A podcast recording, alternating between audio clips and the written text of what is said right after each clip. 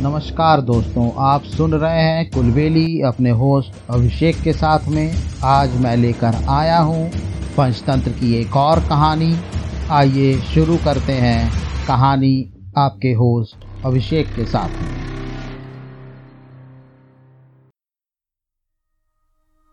चूहा जिसने लोहे का तराजू ही खा लिया। किसी नगर में एक व्यापारी रहता था। वो बेहद सरल स्वभाव का और कोमल हृदय का था। काफ़ी दान पुण्य भी करता था। लेकिन दुर्भाग्य से उसका व्यापार में काफ़ी नुकसान हो गया और उसकी सारी संपत्ति समाप्त हो गई। उसने सोचा कि क्यों न किसी दूसरे नगर जाकर व्यापार किया जाए। उसके पास एक भारी और बहुत ही कीमती तराजू था, जिसका वज़न 20 किलो के आसपास था। उसने अपने तराजू को एक सेठ के पास रख दिया। क्योंकि इतने वजनदार तराजू को लेकर जगह जगह घूमना बेहद मुश्किल होता। तराजू सेठ के पास रखकर वो व्यापार करने दूर चला गया। कई जगह और देशों में घूम घूम कर उसने काफ़ी धन कमाया और फिर वह घर वापस लौटा। उसने सोचा, अब वो अपना तराजू भी वापस ले सकता है। तो एक दिन सेठ से अपना तराजू लेने चला गया। सेठ से तराजू मांगा तो सेठ बेमानी पर उतर गया और बोला, क्या बताऊँ भाई, तुम्हारे तराजू को तो चूहा खा गया। व्यापारी बड़ा हैरान परेशान हुआ। फिर कुछ सोचा और सेठ से बोला सेठ जी, अब इसमें आपका क्या कसूर? जब चूहे तराजू को खा ही गया तो आप कर भी क्या सकते हैं? मैं नदी में स्नान करने जा रहा हूँ। यदि आप अपने बेटे को मेरे साथ नदी तक भेज देंगे तो बड़ी कृपा होगी। सेठ, मन ही मन डर भी रहा था कि व्यापारी उस पर चोरी का आरोप न लगा दे। लेकिन वो बेहद लालची भी था।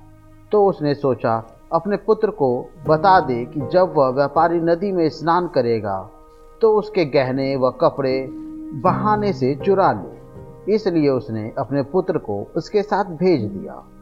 स्नान करने के बाद व्यापारी सेठ के लड़के को बहाने से पास के एक गुफा में ले गया और उसने लड़के को एक गुफा में छुपा दिया और गुफा का द्वार चट्टान से बंद कर दिया।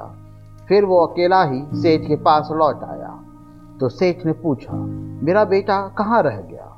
इस पर व्यापारी ने उत्तर दिया, मैं जब नदी किनारे बैठा था तो एक बड़ा सा बाज आया और झपट्टा मार के आपके बेटे को उठाकर ले गया। सेठ क्रोधित हो उठा और आग बबूला होते हुए वो चिल्लाना शुरू कर दिया। तुम झूठ बोल रहे हो, तुम एक नंबर के मक्कार हो। कोई बाज इतने बड़े लड़के को उठाकर कैसे ले जा सकता है? यह असंभव है। तुम मेरे बेटे को वापस ले आओ, वरना मैं तुम्हारी शिकायत राजा से करूँगा। व्यापारी ने कहा आप ठीक कहते हैं, हमें राजा के पास ही चलना चाहिए। दोनों न्याय के लिए राजा के पास गए। सेठ ने व्यापारी पर अपने पुत्र का अपहरण का आरोप लगाया। राजा ने व्यापारी से पूरी कहानी पूछी तो उसने कहा, मैं नदी के तट पर बैठा था। इसी बीच एक बड़ा सा बाज झपटा और सेठ के लड़के को पंजे में दबाकर उड़ गया। मैं उसे कैसे वापस कर सकता हूँ? राजा ने हैरानी से कहा, भला ऐसा कैसे संभव हो सकता है? तुम ज़रूर झूठ बोलते हो। एक पंछी इतने बड़े लड़के को कैसे उठाकर ले जा सकता है? इस पर व्यापारी ने कहा, क्यों नहीं?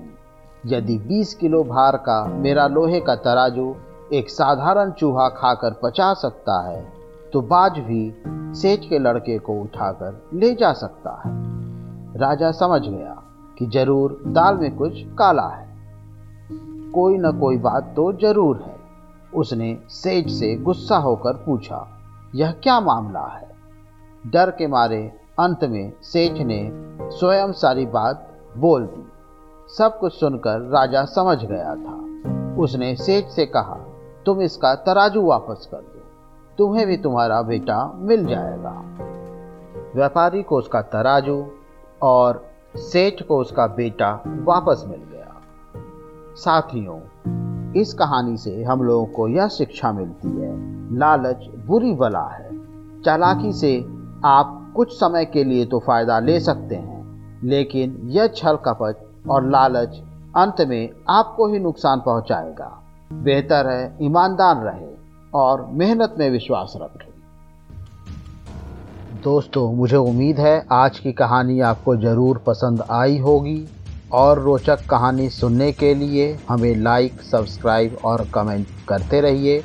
तब तक के लिए अपने होस्ट अभिषेक को आज्ञा दें। नमस्कार।